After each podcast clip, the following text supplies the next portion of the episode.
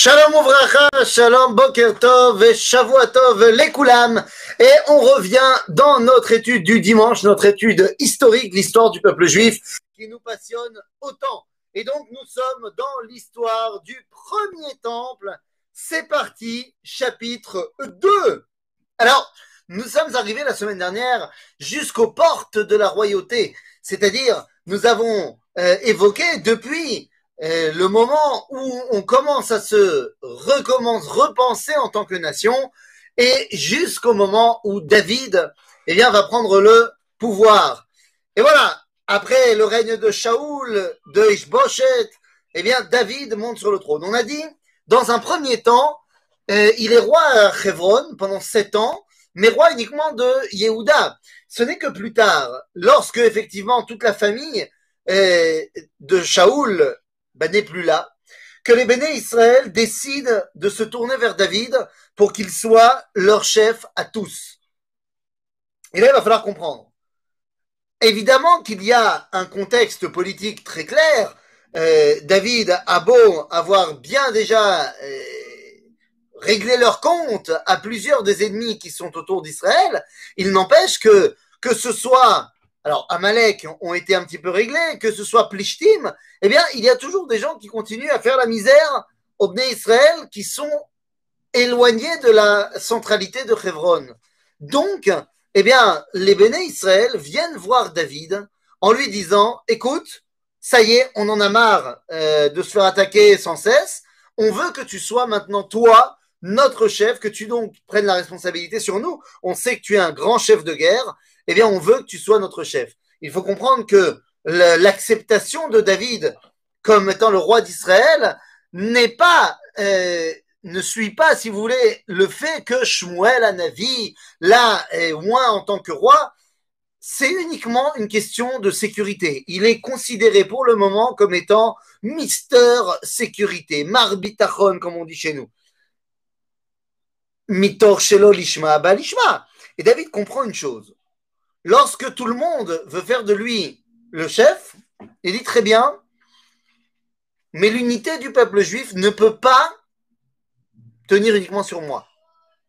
Et donc, je vais devoir trouver un symbole très fort qui va mettre en place non seulement ma royauté, ma domination sur le peuple juif, que tout le monde m'accepte, mais en plus de ça, que ce soit un symbole de cohésion pour Am Israël. Et c'est pourquoi la première action que David va mettre en place, eh bien, c'est la conquête de Jérusalem. Comprenez-moi bien, depuis qu'on est rentré en Eretz Israël avec Yahushua, ça veut dire que ça fait près de 450 ans qu'on est là. Jérusalem n'est toujours pas entre les mains juives. Yahushua a conquis tout le pays, tous Non.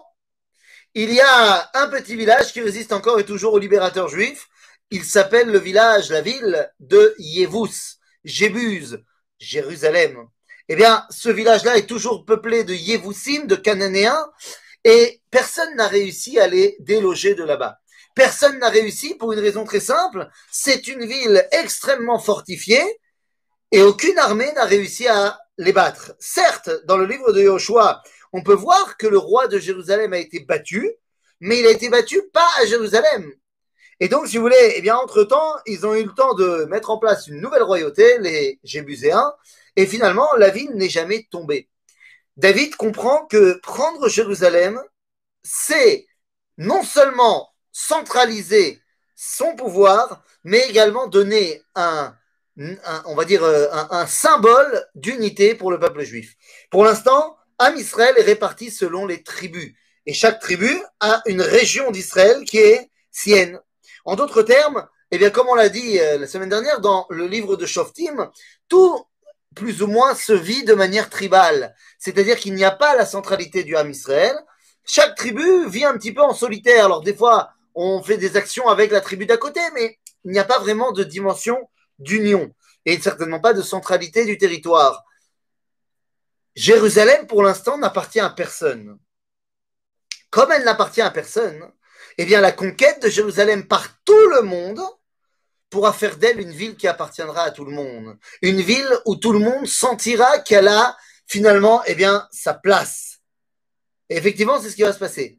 David réunit toutes les armées de toutes les tribus et dit on va marcher sur Jérusalem. Ils arrivent aux portes de la ville, et là, en arrivant aux portes de la ville, les Jébuséens n'ont pas peur du tout de David. Ils savent très bien que c'est un grand combattant, mais ils disent nos, nos murailles tiennent depuis 400 ans, personne n'a réussi à rentrer dans la ville, tu rentreras pas non plus. Et effectivement, il faut comprendre la topographie de Jérusalem. Jérusalem, quand on parle de Jérusalem de l'époque, c'est ce qu'on appelle aujourd'hui Ir David. C'est une colline. C'est une colline, bon d'accord, mais cette colline, elle est entourée donc de deux vallées qui fait que lorsqu'une armée arrive pour arriver à Jérusalem, non seulement elle est dans le ravin, et il y a une muraille qui s'étend au-dessus, donc c'est pratiquement infranchissable. Il n'y a pas les catapultes qu'on aura dans l'époque du deuxième temple. Donc, les Jébuséens n'ont pas peur de David. La vérité, c'est que David sait très bien quelle est la problématique de Jérusalem. La problématique de Jérusalem, eh bien, c'est que il va falloir faire un siège. Seulement, pour tenir un siège, il me faut du temps et de l'argent. Et David n'a ni l'un ni l'autre. Il doit se montrer en tant que chef de guerre, en tant que quelqu'un qui va réussir, eh bien, à amener cette victoire unificatrice du peuple juif. Il ne peut pas maintenant attendre que toutes les vivres de Jébus viennent à manquer. Alors, que faire? Eh bien, vous le savez, David est un berger. Il était berger avant d'être roi. Et les bergers ont un sixième sens. Ils savent trouver de l'eau. Très vite, David repère la source d'eau de Jérusalem. Mais elle est protégée par une tour de garde. La source du Gihon est protégée, lourdement gardée.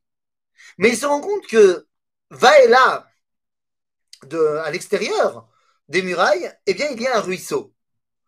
S'il y a ruisseau, c'est que l'eau s'exfiltre à un moment donné à l'extérieur de la ville car un ruisseau coule tout au long des murailles de l'autre côté, à l'extérieur.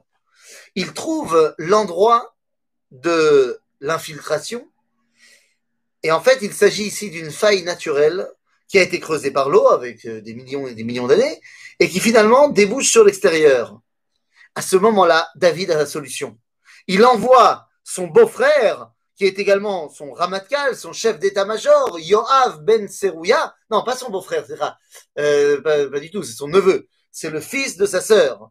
Et donc, il va attaquer avec Yoav et il dit à Yoav et aux autres, les amis, celui qui réussira à rentrer dans la ville, il sera mon chef de guerre, mon numéro un, mon tout ce que tu veux. Yoav va tout simplement réaliser une pirouette acrobatique incroyable, puisque faut bien que vous compreniez qu'il s'agit d'un trou, d'un trou comme ça, dans le sol, qui permet de faire évacuer l'eau vers l'extérieur. Yoav va trouver l'entrée de ce trou et va le grimper.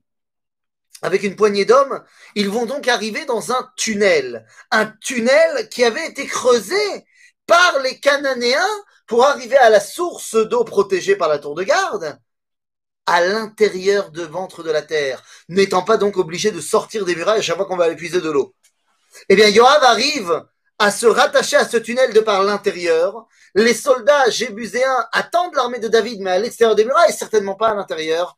Et donc, Yoav, en ayant tué quelques hommes, eh bien, arrive très vite vers les portes de la ville et les ouvre de l'intérieur, permettant ainsi à l'armée de David de fondre complètement sur Jérusalem, et la prise de Jérusalem durera cinq mots. Vaikar, David, et Metsudat, Zion. Boum! C'est terminé, on a conquis Jérusalem. Ça a été une blitzkrieg, une guerre éclair dans laquelle David a réussi à montrer une fois de plus sa puissance, sa euh, force de dirigeant.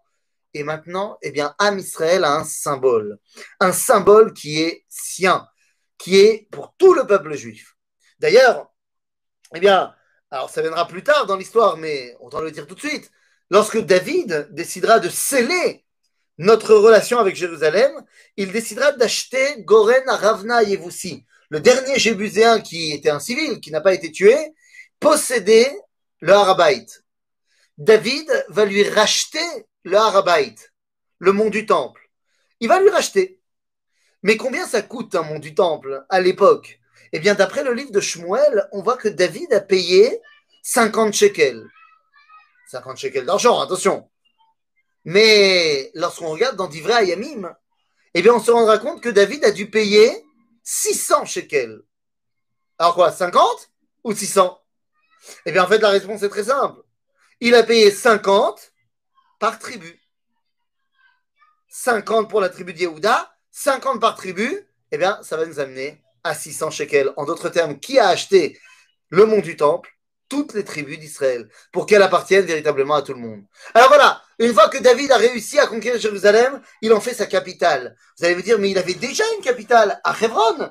Oui, mais comme on l'a expliqué, Hebron est la capitale de Yehuda. Donc s'il veut véritablement montrer à tout le monde qu'il n'y a plus cette dimension tribale, eh bien, pas de problème. On va prendre une nouvelle capitale qui est même pas dans la limite de ce qui était censé être le territoire de Yehuda, parce que Binyamin est celui qui a hérité de Jérusalem. Mais mieux que cela, eh bien, cette ville a été conquise par tout le monde. Tout le monde s'y sent donc euh, tout à fait chez lui. Et donc, faire de Jérusalem la capitale de Jérusalem, euh, la capitale d'Israël, c'est ce qui va réunir le peuple. Maintenant, c'est pas le tout de vouloir faire un bon idéal. Est-ce que Jérusalem peut être une capitale? Est-ce qu'elle a de quoi boire? Ben oui, on a dit, il y a la source du Giron. Ok. Est-ce qu'il y a de quoi manger? Évidemment le mont des oliviers, on va y faire pousser des oliviers, on va pouvoir y faire pousser des céréales tout autour de la ville. Il y a à manger. Est-ce que c'est sur un chemin fréquenté? À l'époque, il y a deux grands chemins, le, ce qu'on appelle Derech HaMeler et Derech Hayam. Derech HaMeler par la vallée du Jourdain, Derech Hayam par la, la, bande côtière. Et Jérusalem n'est ni là ni là. Mais Jérusalem est sur le troisième grand axe, à savoir Derech Gavahar, entre les montagnes il y a des chemins de source qui permettent aux caravanes de passer. Jérusalem est sur ces, à cette croisée des chemins. En d'autres termes, il y a à boire, il y a à manger, il y a également euh, une centralité et un moyen d'accès. Il y a également une protection, puisque bah, la preuve, c'est qu'il a fallu faire un stratagème pour prendre la ville tellement elle était bien gardée. On a tout ce qu'il faut. Et n'oublions pas,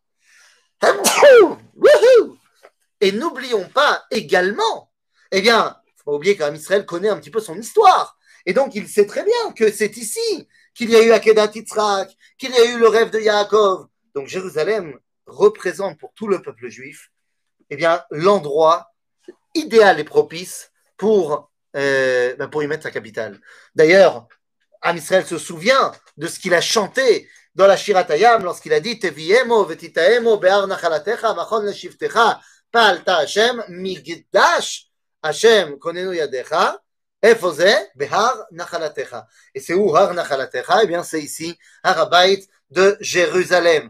Alors voilà, ça y est, David a conquis Jérusalem, tout va bien dans le meilleur des mondes. Il va pouvoir mettre en place sa royauté, il construit son palais, sa royauté est puissante, et il fait la guerre à tous ses ennemis. David va faire 18 guerres en tout. Il va évidemment toutes les gagner et il va permettre de conquérir un royaume énorme qui va de euh, l'Euphrate jusqu'à pratiquement euh, le Negev actuel. C'est-à-dire que véritablement, David est en train de pratiquement réaliser en entier la Aftacha faite, la promesse faite à Abraham. les peuples comme Ammon, Moab, Edom, Midian sont euh, soumis à David et bah, le règne de David se fait euh, de manière assez assez euh, autoritaire et assez clair. Le problème n'est pas pendant le règne de David. Le problème est lorsque David arrive en fin de règne. Lorsque David arrive en fin de règne, qui va lui succéder? Alors, évidemment, il y en a eu des péripéties. Je dis, ça se passe sans trop de problème. Oui, enfin, pas vraiment. Parce que à l'intérieur de la maison de David, c'est le balagan. Le balagan le plus complet. Et oui, le premier fils s'appelle Amnon. Le problème d'Amnon, c'est qu'il a, je vais pas dire qu'il tombe amoureux, il tombe pas du tout amoureux. Il a une pulsion extrêmement exacerbée pour sa demi-sœur Tamar. Tamar, qui est née donc d'une autre femme, il décide de faire tout un stratagème pour finalement coucher avec elle et ensuite la répudier, la mépriser. Le frère de Tamar, Avshalom, n'en sera pas quitte et va finir par faire exécuter Amnon. Ah, c'est pas joli joli. Là-dessus, il va y avoir également un putsch qui va être fait par Avshalom, qui va réussir à sortir David de Jérusalem, le sortir du royaume, le faire s'exiler pendant un temps. Avshalom prend donc le pouvoir, va coucher avec toutes les concubines de son père et toutes les femmes de son père sa mère est mise de côté quand même pour montrer que c'est maintenant lui le patron. Finalement, ce n'est qu'après l'intervention de Yoav Ben Srouya que Avshalom est tué et que David peut reprendre sa place. Mais vous comprenez que la succession de David va être une vraie question. Elle a déjà commencé à l'être, va être une vraie question. Et effectivement, David a promis que son successeur serait Shlomo. Mais il l'a promis à Bathsheba, sa mère, et également à Nathan Navi, le prophète, qui a succédé à Shmuel. Mais ce n'est pas quelque chose d'officiel. Et lorsque David est en fin de vie, eh bien, l'un des frères, l'un des fils de David, se dit c'est mon tour, c'est à moi d'être roi. Il y avait un autre frère qui était dans la dans la liste de succession avant lui, il s'appelait Kilav, mais Kilav ben David a décidé de ne pas prendre part à la vie politique, c'est un tzaddik détaché de ce monde à tel point qu'il fait partie des quatre personnages qui n'ont jamais fauté de leur vie. Donc Kilav ne veut pas du pouvoir. Eh bien, arrive donc Adonia ou Ben Chagit, le fils de Chagit, une des femmes de David, Adonia, qui vient prendre le pouvoir. Au moment où Adonia s'auto-proclame roi, eh bien, Nathan vient voir Bathsheba en disant il faut faire quelque chose parce que sinon, dès que Adonia sera officiellement roi, toi et Shlomo, il va vous faire massacrer. De peur que vous preniez sa place. Finalement, tout un stratagème est mis en place pour euh, réveiller David et lui faire comprendre qu'il a promis que Shlomo serait son successeur. Ben, il est temps d'y aller. Et effectivement, le stratagème est mis en place, il marche. David va officialiser sa succession par Shlomo. C'est d'ailleurs assez intéressant, c'est la seule fois où un roi est encore en vie lorsqu'il nomme son fils roi. Mais c'est à cause du balagan qu'il y a eu. Et donc finalement, Shlomo est couronné, David abdique le trône pendant quelques jours et après il mourra de toute façon. Mais quoi qu'il en soit, pendant ces quelques jours-là, Shlomo est roi David n'est plus roi et Adonia, ça n'a pas pris son truc. Ça n'a pas pris et donc commence à ce moment-là le règne de Shlomo. David, on pourrait dire une dernière chose, c'est qu'il a voulu construire un temple pour Dieu. Dieu ne lui a pas laissé faire. C'est donc Shlomo qui va devoir s'atteler au travail.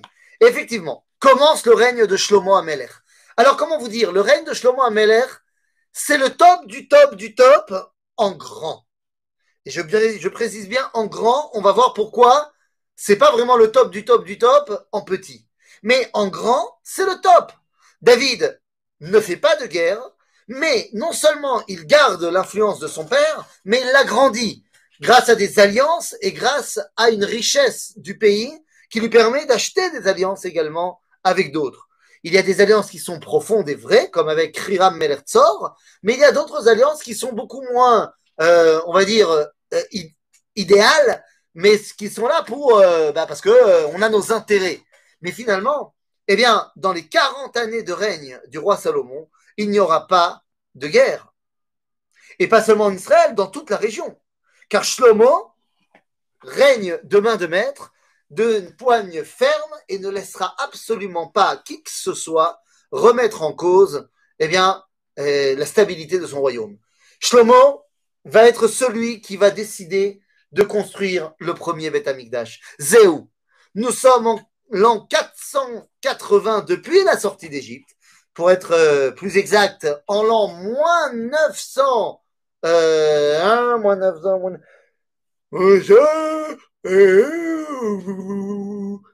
Aux alentours de moins 950, Machoukazé, Shlomo construit le Beth Amikdash. Shlomo construit le Beth Amikdash ça lui prend sept ans. Sept ans pour construire le Beth Amikdash. C'est un bijou pour l'Antiquité, évidemment. Et ce Beth Amikdash va finir de cristalliser la centralité de Jérusalem. Zéou, à partir de maintenant, toute la vie juive, et pas seulement la vie politique, est centralisée autour d'Israël. David avait centralisé la vie juive euh, c'est-à-dire la vie politique autour de la capitale euh, qui était Jérusalem. Maintenant, avec le Beth Amikdash, ce n'est plus seulement la capitale politique, mais la capitale de, toute la vie juive est à Jérusalem. Car, comme vous le savez, l'écrasante majorité des mitzvot, des 613 mitzvot, dépendent du Beth Amikdash et doivent être faits au Beth Amikdash. Donc, à partir de maintenant, le judaïsme est tourné vers Jérusalem. Zéou. Alors j'ai dit, le règne de Shlomo se fait sans accroc, effectivement. Il n'y a pas les guerres de succession comme il y a avec son père, euh, il y a eu à l'époque de son père, des alliances de partout. Maintenant, c'est quoi des alliances de partout? Il va même faire une alliance avec l'Égypte. Les amis, nous, ça nous paraît évident, on est en paix avec l'Égypte depuis 79. Rabotaï, l'Égypte L'Égypte, l'Égypte Quand on parle d'Égypte et de Torah, ça, nous fait hérisser les poils. Shlomo, non seulement va faire la paix avec l'Égypte, va se marier avec la fille de Pharaon, va l'aimer très profondément. Il faut savoir que le Shir est écrit pour la fille de Pharaon. Ah oui, pas pour sa première femme, sa première femme, c'est Naama Ammonite, mais il se marie avec elle pour des raisons là aussi politiques. Mais quand il a 12 ans, il n'est même pas encore euh, euh, euh, roi à ce moment-là. C'est juste avant sa nomination comme roi. Il se marie avec Naama Ammonite et c'est de lui que sortira, enfin c'est d'elle que sortira le premier-né de Shlomo, qui s'appellera Rechavam, et qui donc sera le successeur. Mais bon, quoi qu'il en soit, Shlomo a une, un royaume extrêmement prospère et paisible, mais au niveau grand.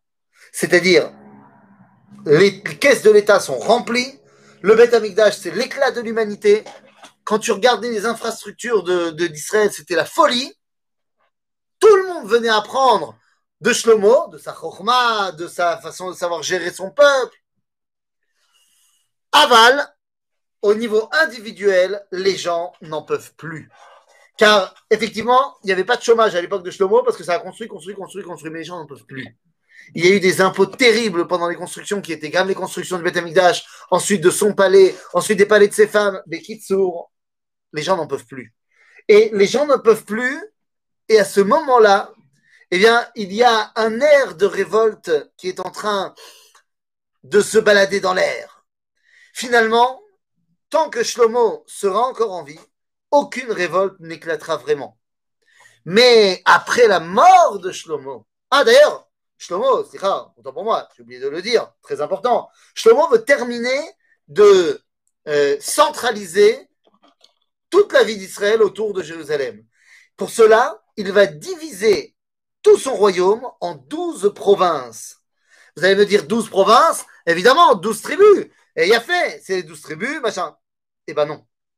Parce qu'il y a effectivement 12 provinces et on ne peut pas ne pas penser aux 12 tribus, mais ces provinces ne sont pas géographiquement les, les provinces des 12 tribus.